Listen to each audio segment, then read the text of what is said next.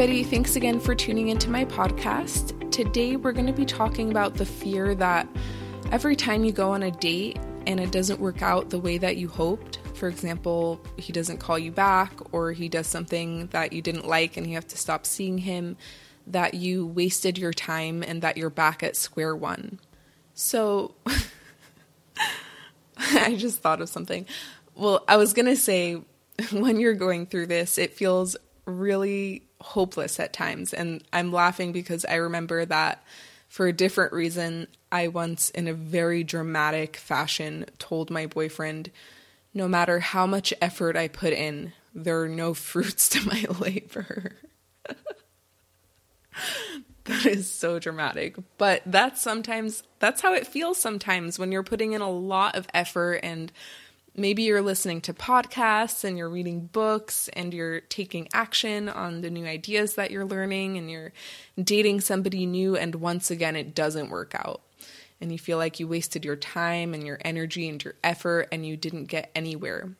But I'm here to tell you that that is not true at all.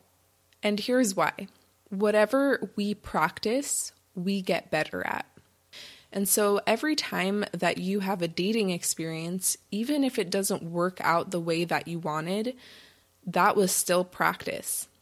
I learned this really important lesson from Brooke Castillo in her podcast, The Life Coach School. And she has an episode called How Quitting Slows You Down. And in the beginning of the episode, she says, Quitting is a skill.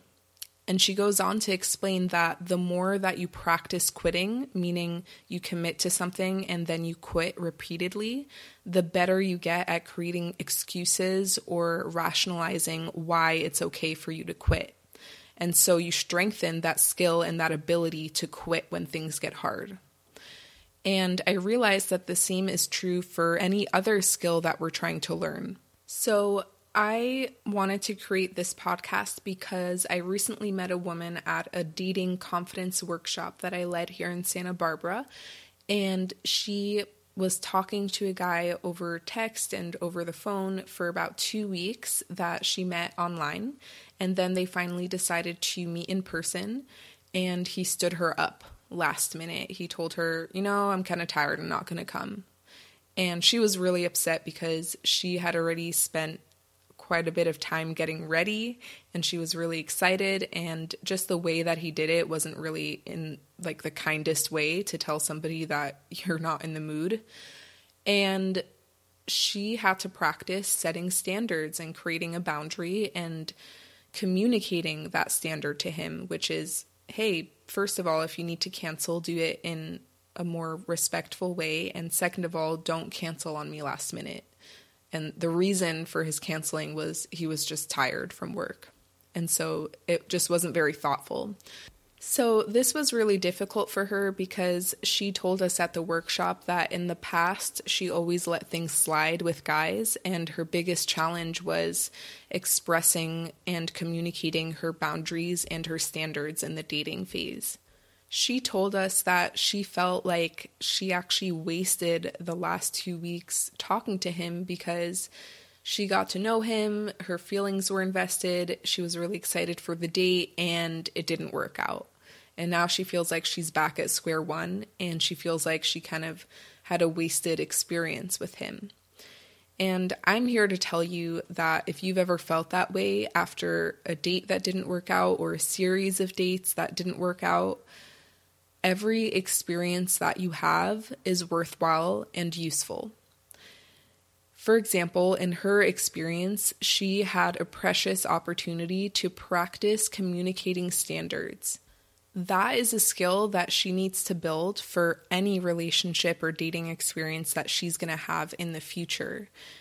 Communicating your standards is a fundamental key to attraction. And so this was definitely not a wasted experience because it gave her the f- perfect opportunity to practice this skill that is going to help her in all future relationships that she has. And the same is true with any experience that you're having in your dating life. So even if it doesn't work out, for example, let's say I'm trying to learn salsa dancing. Even if after the first hour I still suck, and I messed up every single move, I'm still plus one hour of experience. I'm not back at square one. I am bad at it, but I already have one hour of experience in my belt. And the same is true in dating. If you've been on five dates and they haven't worked out yet, you're not at square one anymore. You are five dates more experienced, and you're just going to continue getting better and better and better and becoming more wise with each experience. We don't get good at things like creating standards by being with people who act perfectly. We don't get better at going on first dates when every first date that we go on is perfect. We don't get better at commitment when it's easy to commit, when everything's going perfectly in the relationship and there's no challenge.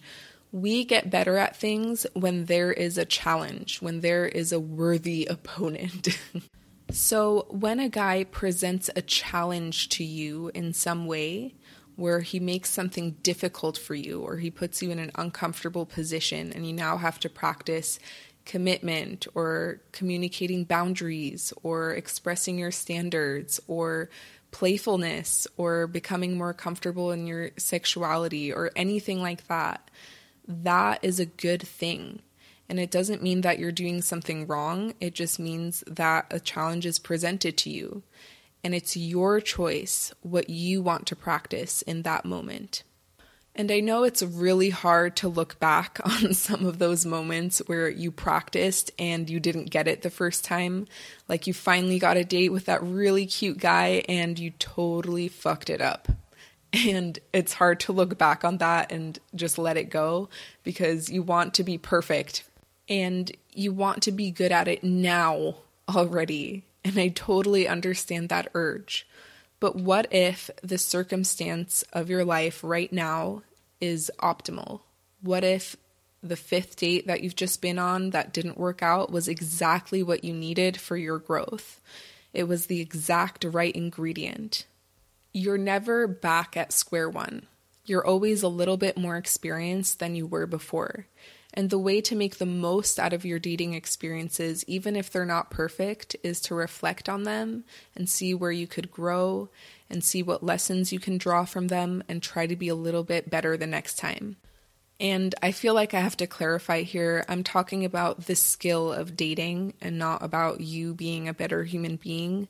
I mean, for example, going on a really awkward first date and reflecting on that and seeing, like, okay, you know what, I could use a little bit of work in my conversation skills.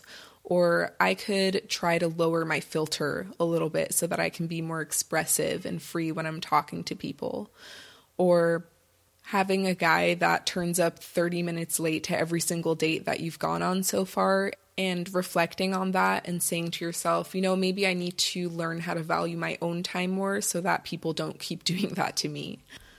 All right, everybody, I hope you enjoyed this podcast. I hope it helped you become a little bit more relaxed about your dating experiences and realize that it's all a part of the process and every experience is valuable as long as you reflect on it and dig out those nuggets of wisdom. If you have any questions that you would like me to answer on this podcast, please reach out to me through Facebook or through Instagram. I'm going to put the links in the show notes. And if you enjoyed this episode, I would really appreciate if you left a short review or just rated it on iTunes or wherever you are listening. Thanks and have an awesome day. Bye.